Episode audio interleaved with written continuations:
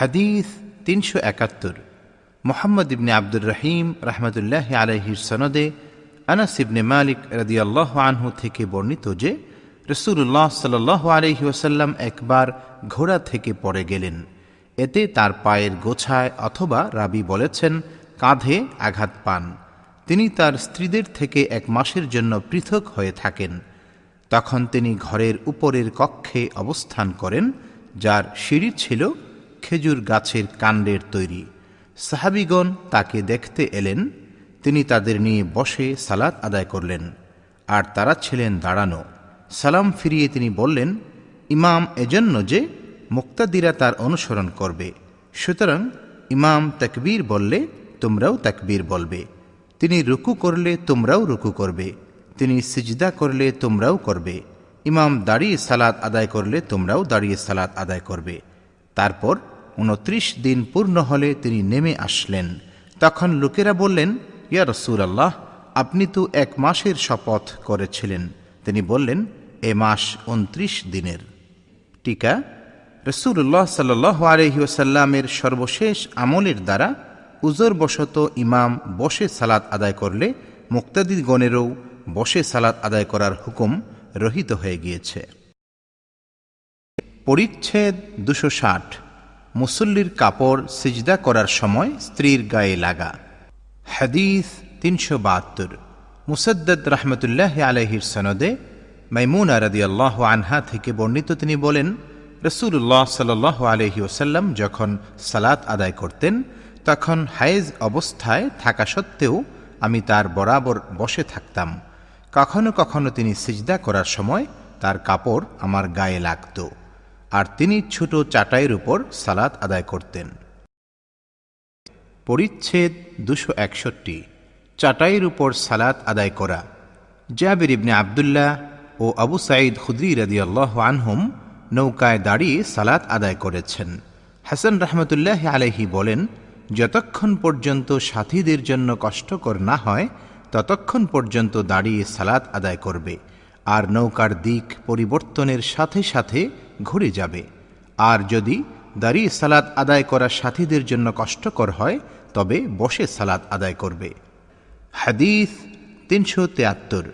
আবদুল্লাহ ইবনে ইউসুফ রহমতুল্লাহ আলহির সনদে আনাস ইবনে মালিক রদিয়াল্লাহ আনহু থেকে বর্ণিত যে, তাঁর দাদি মুলাইকা রদিয়াল্লাহ আনহা রসুল্লাহ সাল আলহি ওসাল্লামকে খাওয়ার দাওয়াত দিলেন, যা তার জন্যই তৈরি করেছিলেন। তিনি তা থেকে খেলেন। এরপর বললেন, ওঠো, তোমাদের নিয়ে আমি সালাদ আদায় করি। আনাস রাদিয়াল্লাহ আনহু বলেন, আমি আমাদের একটি চাটাই আনার জন্য উঠলাম। তা অধিক ব্যবহারের কারণে কালো হয়ে গিয়েছিল। তাই আমি সেটি পানি দিয়ে পরিষ্কার করে নিলাম। তারপর রসুল্লাহ সাল আলহি ওসাল্লাম সালাতের জন্য দাঁড়ালেন। আর আমি এবং একজন ইয়াতিম বালক তার পেছনে দাঁড়ালাম। আর বৃদ্ধা দাদি আমাদের পেছনে ছিলেন।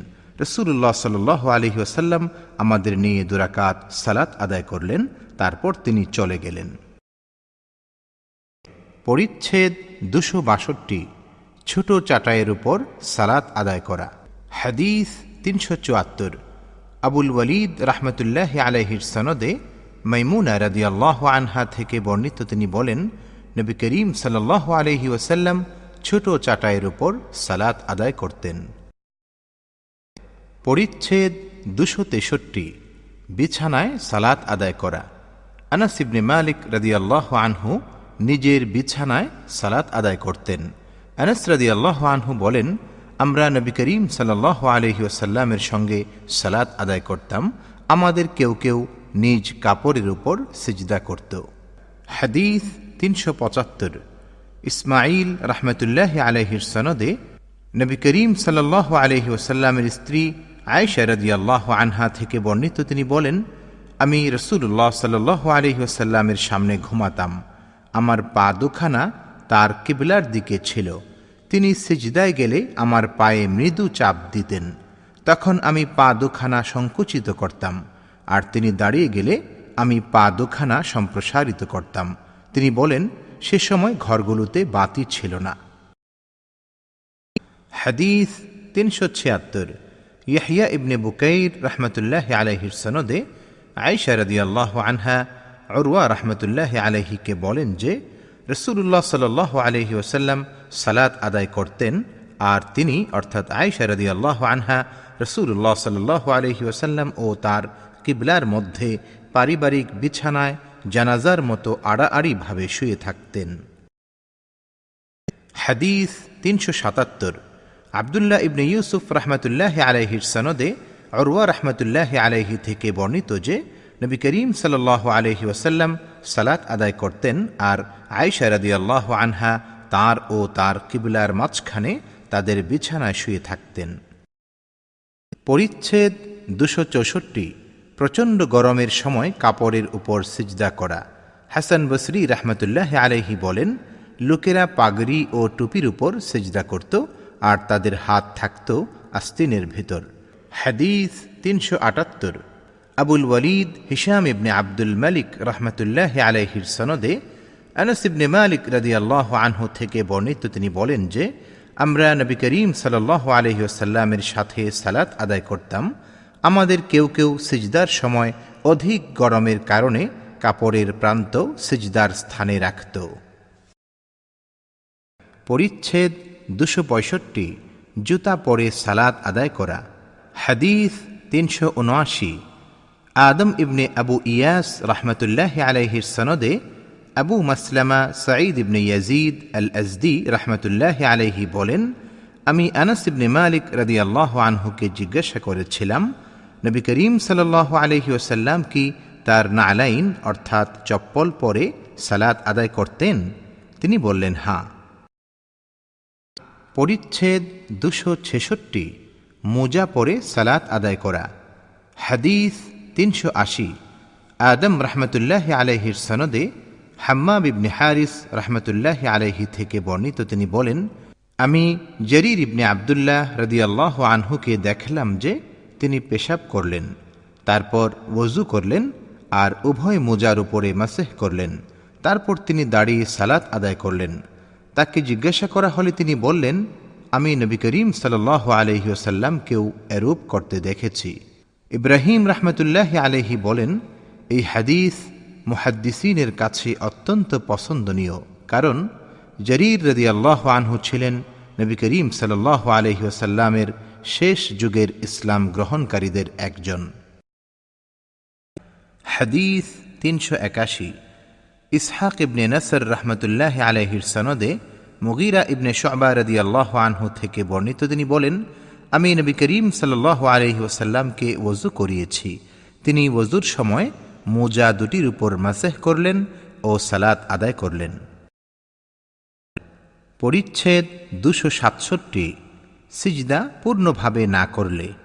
হাদিস তিনশো বিরাশি সলত ইবনে মোহাম্মদ রহমতুল্লাহ আলহির সনদে হজৈফা রদি আনহু থেকে বর্ণিত যে, এক ব্যক্তি তার রুকু, সিজদা পুরোপুরি আদায় করছিল না।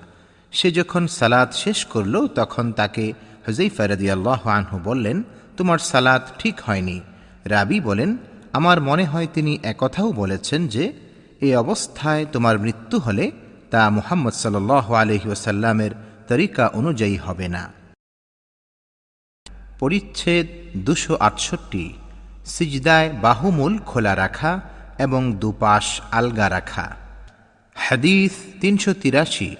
ইয়াহিয়া ইবনে বুকাইর রহমতুল্লাহ আলহির সনদে আবদুল্লাহ ইবনে মালিক রদিয়াল্লাহ আনহু থেকে বর্ণিত যে, নবী করিম সাল আলহি ওসাল্লাম সালাতের সময় উভয় বাহু পৃথক রাখতেন। এমনকি তার বগলের শুভ্রতা প্রকাশ পেত। লেইস রহমতুল্লাহ আলহি বলেন, জাফর ইবনে রবিয়া রহমতুল্লাহ আলহি আমার কাছে অনুরূপ বর্ণনা করেছেন। পরিচ্ছেদ দুশো উনসত্তর কেবিলামুখী হওয়ার ফজিরত পায়ের আঙ্গুলকেও কেবিলামুখী রাখবে। আবু হমাইদ রদি আল্লাহ আনহু নবী করিম সাল আলহি ওসাল্লাম থেকে এরূপ বর্ণনা করেছেন।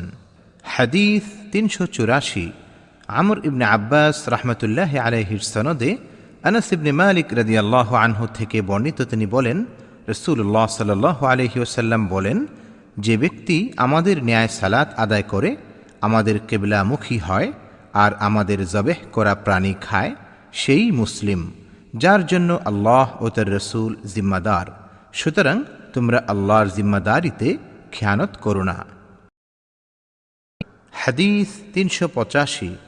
নোয়াইম রহমতুল্লাহ আলহির সনদে আনাস ইবনে মালিক রাদিয়াল্লাহ আনহু থেকে বর্ণিত তিনি বলেন রসুল্লাহ সাল আলহি ওসাল্লাম বলেন, আমাকে লোকের বিরুদ্ধে জিহাদ করার নির্দেশ দেওয়া হয়েছে। যতক্ষণ না তারা লা ইলাহা ইল্লাল্লাহ স্বীকার করবে, যখন তারা তা স্বীকার করে নেয়, আমাদের মতো সালাদ আদায় করে, আমাদের কেবলামুখী হয় এবং আমাদের জবেহ করা প্রাণী খায়, তখন তাদের জানমালসমূহ আমাদের জন্য হারাম হয়ে যায়। অবশ্য রক্তের বা সম্পদের দাবির কথা ভিন্ন। আর তাদের হিসাব আল্লাহর কাছে। আলী ইবনে আবদুল্লাহ রহমতুল্লাহ আলহি হুমাইদ রহমতুল্লাহ আলহি সূত্রে বর্ণিত তিনি বলেন, মাইমুন ইবনে সিয়াহ, আনাস ইবনে মালিক রদিয়াল্লাহ আনহুকে জিজ্ঞাসা করলেন, হে আবু হামজা, কিসে মানুষের জান মাল হারাম হয়? তিনি জবাব দিলেন, যে ব্যক্তি ইলাহা ইল্লাল্লাহ এর সাক্ষ্য দেয়, আমাদের কেবলামুখী হয়, আমাদের মতো সালাদ আদায় করে, আর আমাদের জবেহ করা প্রাণী খায় সেই মুসলিম। অন্য মুসলমানের মতোই তার অধিকার রয়েছে, আর অন্য মুসলমানদের মতোই তার দায়িত্ব ও কর্তব্য রয়েছে। ইবনে আবু মারিয়াম ইয়াহিয়া ইবনে আয়ুব রহমতুল্লাহ আলহি আনস ইবনে মালিক রাজিয়াল্লাহ আনহু সূত্রে নবী করিম সাল্লাহ আলহি ওসাল্লাম থেকে অনুরূপ বর্ণনা করেছেন। পরিচ্ছেদ দুশো সত্তর, মদিনা, সিরিয়া ও মদিনার পূর্ব দিকের অধিবাসীদের কেবলা। কেবলা পূর্বে বা পশ্চিমে নয়। কারণ নবী করিম সাল্লাহ আলহি ওসাল্লাম বলেছেন, তোমরা পায়খানা বা পেশাব করতে কেবলামুখী হবে না। বরং তোমরা উত্তর অঞ্চলের অধিবাসীরা পূর্ব দিকে কিংবা পশ্চিম দিকে মুখ ফিরাবে। হাদিস তিনশো ছিয়াশি। আলী ইবনে আবদুল্লাহ রহমতুল্লাহ আলহির সনদে আবু আয়ুব আনসারি আল্লাহ আনহু থেকে বর্ণিত যে, নবী করিম সাল্লাহ আলহি ওসাল্লাম বলেছেন যখন তোমরা পায়খানা করতে যাও, তখন কেবিলার দিকে মুখ করবে না কিংবা পিঠও দিবে না, বরং তোমরা পূর্ব দিকে অথবা পশ্চিম দিকে ফিরে বসবে। আবু আয়ুব আনসারি আল্লাহ আনহু বলেন, আমরা যখন সিরিয়ায় এলাম, তখন পায়খানাগুলো কেবলামুখী বানানো দেখলাম। আমরা কিছুটা ঘুরে বসতাম এবং আল্লাহ তালার কাছে ক্ষমা প্রার্থনা করতাম। জুহরি রহমতুল্লাহ আলহি আদা রহমতুল্লাহ আলহি সূত্রে বর্ণনা করেন যে আমি আবু আয়ুব আনসারি আল্লাহ আনহুকে নবী করিম সাল আলহি ওসাল্লামের নিকট থেকে অনুরূপ বর্ণনা করতে শুনেছি পরিচ্ছেদ দুশো একাত্তর মহান আল্লাহ রব্বুল আলমিনের বাণী واتخذوا من مقام إبراهيم مصلى মকামে ইব্রাহিমকে সালাতের স্থান রূপে গ্রহণ করো সুরা বাকারা আয়াত একশো পঁচিশ। হাদিস তিনশো সাতাশি। হমাইদি রহমতুল্লাহ আলহির সনদে আমর ইবনে দিনার রহমতুল্লাহ আলহি বলেন, আমরা ইবনে অমর রদিয়াল্লাহ আনহুমাকে এক ব্যক্তি সম্পর্কে জিজ্ঞাসা করলাম, যে ব্যক্তি অমরার জন্য বাইতুল্লার তওয়াফ করেছে কিন্তু সাফা মারোয়ার সাই করেনি, সে কি তার স্ত্রীর সাথে সঙ্গত হতে পারবে? তিনি জবাব দিলেন নবী করিম সাল আলহি ওসাল্লাম এসে সাতবার বাইতুল্লাহ তাওয়াফ করেছেন। মকামে ইব্রাহিমের কাছে দুরাকাত সালাত আদায় করেছেন আর সাফা মারওয়ায় সাই করেছেন।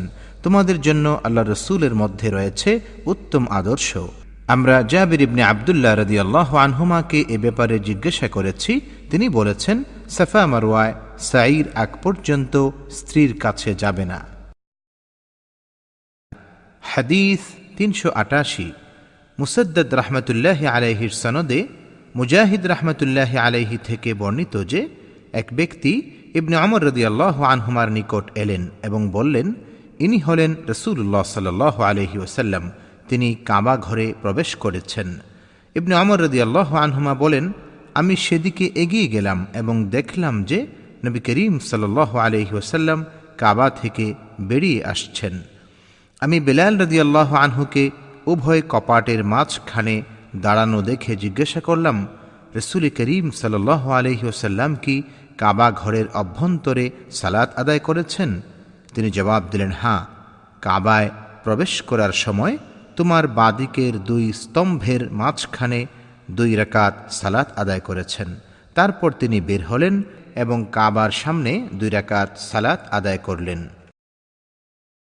হাদিস তিনশো উননব্বই। ইসহাক ইবনে নাসর রহমতুল্লাহ আলাহির সনদে ইবনে আব্বাস রাদিয়াল্লাহ আনহুমা থেকে বর্ণিত তিনি বলেন, যখন নবী করিম সাল্লাহ আলহি ওসাল্লাম কাবায় প্রবেশ করেন, তখন তার সকল দিকে দোয়া করেছেন। সালাত আদায় না করেই বেরিয়ে এসেছেন এবং বের হওয়ার পর কাবার সামনে দুরাকাত সালাত আদায় করেছেন আর বলেছেন, এই হলো কিবিলা। পরিচ্ছেদ দুশো বাহাত্তর, যেখানেই হোক সালাতে কেবলামুখী হওয়া। আবু হরির রাদি আল্লাহ আনহু বলেন যে, নবী করিম সাল্লাহ আলহি ওসাল্লাম বলেছেন, কেবলামুখী হও এবং তকবীর বলো। হাদিস তিনশো নব্বই, আবদুল্লাহ ইবনে রাজা রহমতুল্লাহ আলহির সনদে বারা ইবনে আজিব রাদিয়াল্লাহ আনহু থেকে বর্ণিত তিনি বলেন রসুল্লাহ সাল্লাহ আলহি ওসাল্লাম বেতুল মুকদ্দাস মুখী হয়ে ষোলো বা সতেরো মাস সালাত আদায় করেছেন আর রসুল্লাহ সাল আলহি ওসাল্লাম কাবার দিকে কেবিলা করা পছন্দ করতেন মহান আল্লাহ তালা নাজিল করেন قد نرى تقلب وجهك في السماء আকাশের দিকে আপনার বারবার তাকানোকে আমি অবশ্য লক্ষ্য করছি সুরা বাকারা আয়াত একশো চুয়াল্লিশ তারপর তিনি কাবার দিকে মুখ করেন আর নির্বোধ লোকেরা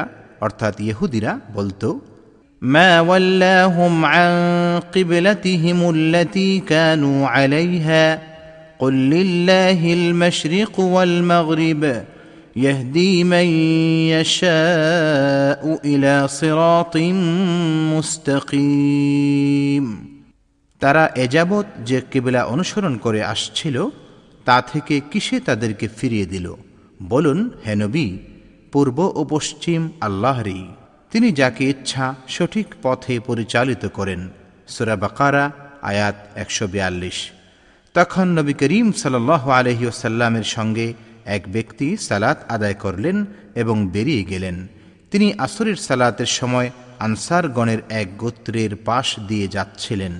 তারা বাইতুল মোকাদ্দাসের দিকে মুখ করে সালাত আদায় করছিলেন। তখন তিনি বললেন, তিনি নিজেই সাক্ষী যে রসুল্লাহ সাল আলহি ওসাল্লামের সঙ্গে তিনি সালাত আদায় করেছেন আর তিনি রসুল্লাহ সাল আলহি ওসাল্লাম কাবার দিকে মুখ করেছেন। তখন সে গোত্রের লোকজন ঘুরে কাবার দিকে মুখ করলেন। হাদিস তিনশো একানব্বই। মুসলিম ইবনে ইব্রাহিম রহমতুল্লাহ আলহির সনদে জাবির ইবনে আবদুল্লাহ রদিয়াল্লাহ আনহুমা থেকে বর্ণিত তিনি বলেন নবী করিম সাল্লাহ আলহি ওসাল্লাম নিজের সওয়ারির উপর নফল সালাত আদায় করতেন। সওয়ারি তাকে নিয়ে যেদিকেই মুখ করত না কেন, কিন্তু যখন ফরজ সালাত আদায়ের ইচ্ছা করতেন, তখন নেমে পড়তেন এবং কেবলার দিকে মুখ করতেন। হাদিস তিনশো বিরানব্বই। ওসমান রহমতুল্লাহ আলহির সনদে আবদুল্লাহ রদি আল্লাহ আনহু থেকে বর্ণিত নবী করিম সাল আলহি ওসাল্লাম সালাত আদায় করলেন। রাবি ইব্রাহিম রহমতুল্লাহ আলহি বলেন, আমার জানা নেই তিনি বেশি করেছেন বা কম করেছেন। সালাম ফিরানোর পর তাকে বলা হলো, ইয়া রসুল আল্লাহ সালাতের মধ্যে নতুন কিছু হয়েছে কি? তিনি বললেন, তা কি?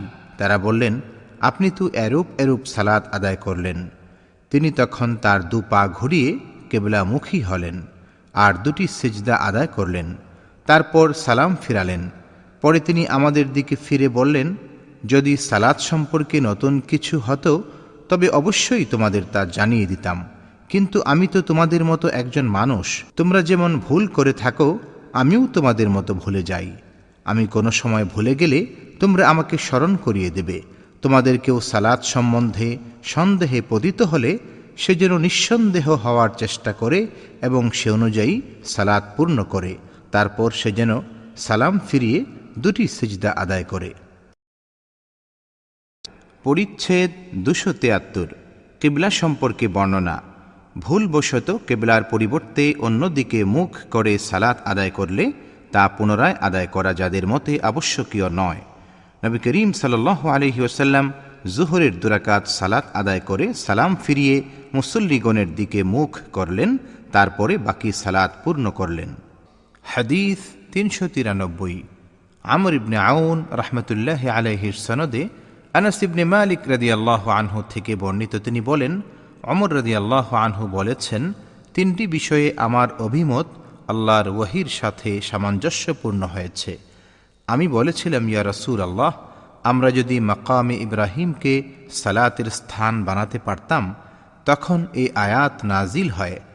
واتخذوا من مقام إبراهيم مصلى তোমরা মাকামে ইব্রাহিমকে সালাতের স্থান বানাও সুরা বাকারা আয়াত একশো পঁচিশ দ্বিতীয় পর্দার আয়াত আমি বললাম ইয়া রসুল আল্লাহ আপনি যদি আপনার সহধর্মিনীগণকে পর্দার আদেশ করতেন কেননা সৎ ও অসৎ সবাই তাদের সাথে কথা বলে তখন পর্দার আয়াত নাজিল হয় আরেকবার রসুল করিম সাল আলহি ওসাল্লামের সহধর্মিনীগণ অভিমান সহকারে একত্রে তার নিকট উপস্থিত হন।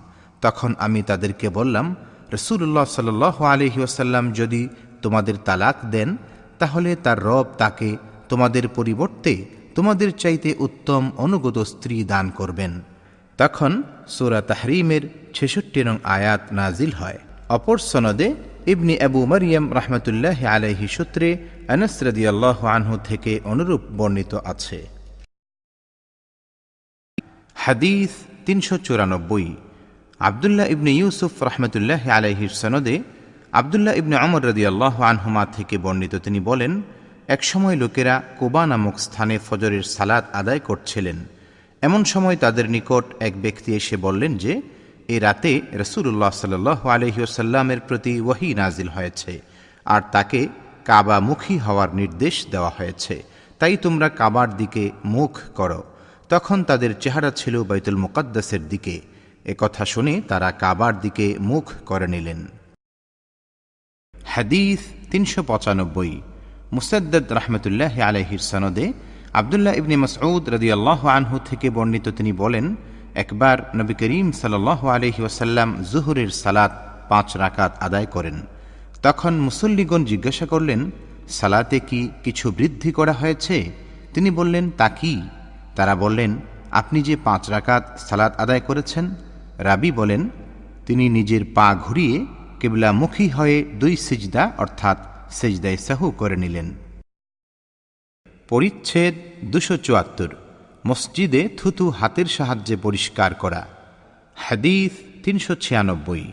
কুতাইবা রহমতুল্লাহ আলাইহির সনদে আনাসিবনে মালিক রদি আল্লাহ আনহু থেকে বর্ণিত যে, নবী করিম সাল্লাহ আলহি ওসাল্লাম কেবলার দিকে দেয়ালে কফ দেখতে পেলেন। এটা তার কাছে কষ্টদায়ক মনে হল, এমনকি তার চেহারায় তা ফুটে উঠল। তিনি উঠে গিয়ে তা হাত দিয়ে পরিষ্কার করলেন। তারপর তিনি বললেন, তোমাদের কেউ যখন সালাতে দাঁড়ায়, তখন সে তার রবের সাথে একান্তে কথা বলে, অথবা বলেছেন তার ও কেবেলার মাঝখানে তার রব আছেন। কাজেই তোমাদের কেউ যেন কেবেলার দিকে থুতু না ফেলে, বরং সে যেন তার বাম দিকে অথবা পায়ের নিচে তা ফেলে। তারপর চাদরের আঁচল নিয়ে তাতে তিনি থুতু ফেললেন এবং তার এক অংশকে অন্য অংশের উপর ভাঁজ করলেন এবং বললেন, অথবা সে এরূপ করবে। হাদিস তিনশো সাতানব্বই। আবদুল্লাহ ইবনে ইউসুফ রহমতুল্লাহ আলহির সনদে আবদুল্লাহ ইবনে অমর রদিয়াল্লাহ আনহুমা থেকে বর্ণিত রসুল্লাহ সাল আলহি ওসাল্লাম কেবিলার দিকের দেওয়ালে থুথু দেখে তা পরিষ্কার করে দিলেন। তারপর লোকদের দিকে ফিরে বললেন, যখন তোমাদের কেউ সালাত আদায় করে, সে যেন তার সামনের দিকে থুতু না ফেলে। কেননা, সে যখন সালাত আদায় করে, তখন তার সামনের দিকে আল্লাহ তালা থাকেন। হাদিস তিনশো আটানব্বই। আবদুল্লাহ ইবনে ইউসুফ রহমতুল্লাহ আলহির সনদে উম্মুল মুমিনিন আয়সা রদি আল্লাহ আনহা থেকে বর্ণিত যে রসুল্লাহ সাল আলহি ওসাল্লাম কিবলার দিকের দেওয়ালে নাকের শ্লেষা, থুতু কিংবা কফ দেখলেন এবং তা পরিষ্কার করলেন। পরিচ্ছেদ দুশো পঁচাত্তর। কাকড় দিয়ে মসজিদ থেকে নাকের শ্লেষা পরিষ্কার করা। ইবনে আব্বাস রদিয়াল্লাহ আনহুমা বলেছেন, যদি আর্দ্র আবর্জনায় তোমার পা ফেলো তখন তা ধুয়ে ফেলবে, আর শুকনো হলে ধোয়ার প্রয়োজন নেই। হাদিস তিনশো নিরানব্বই। মুসা ইবনে ইসমাইল রহমতুল্লাহ আলহির সনদে আবু হুরে রাদি আল্লাহ আনহু ও আবু সাঈদ খুদ্রি রাদি আল্লাহ আনহু থেকে বর্ণিত যে রসুল্লাহ সাল আলহি ওসাল্লাম মসজিদের দেওয়ালে কফ দেখে কাকর নিয়ে তা মুছে ফেললেন। তারপর তিনি বললেন, তোমাদের কেউ যেন সামনের দিকে অথবা ডান দিকে কফ না ফেলে বরং তা যেন তার বাম দিকে অথবা তার বাঁ পায়ের নিচে ফেলে। পরিচ্ছেদ দুশো ছিয়াত্তর। সালাতে ডান দিকে থুতু ফেলবে না। হাদিস চারশো। ইয়াহিয়া ইবনে বুকাইর রহমতুল্লাহ আলহির সনদে আবু হরে হুরের রাদিয়াল্লাহ আনহু ও আবু সাঈদ খুদ্রি রাদিয়াল্লাহ আনহু থেকে বর্ণিত যে রসুল্লাহ সাল্লাহ আলহি ওসাল্লাম মসজিদের দেওয়ালে কফ দেখলেন। রসুল্লাহ সাল্লাহ আলহি ওসাল্লাম কিছু কাঁকড় নিলেন এবং তা মুছে ফেললেন। তারপর তিনি বললেন, তোমাদের কেউ কফ ফেললে তা যেন সে সামনে অথবা ডানে না ফেলে, বরং প্রয়োজনে সে বাঁ দিকে অথবা বাঁ পায়ের নিচে ফেলবে।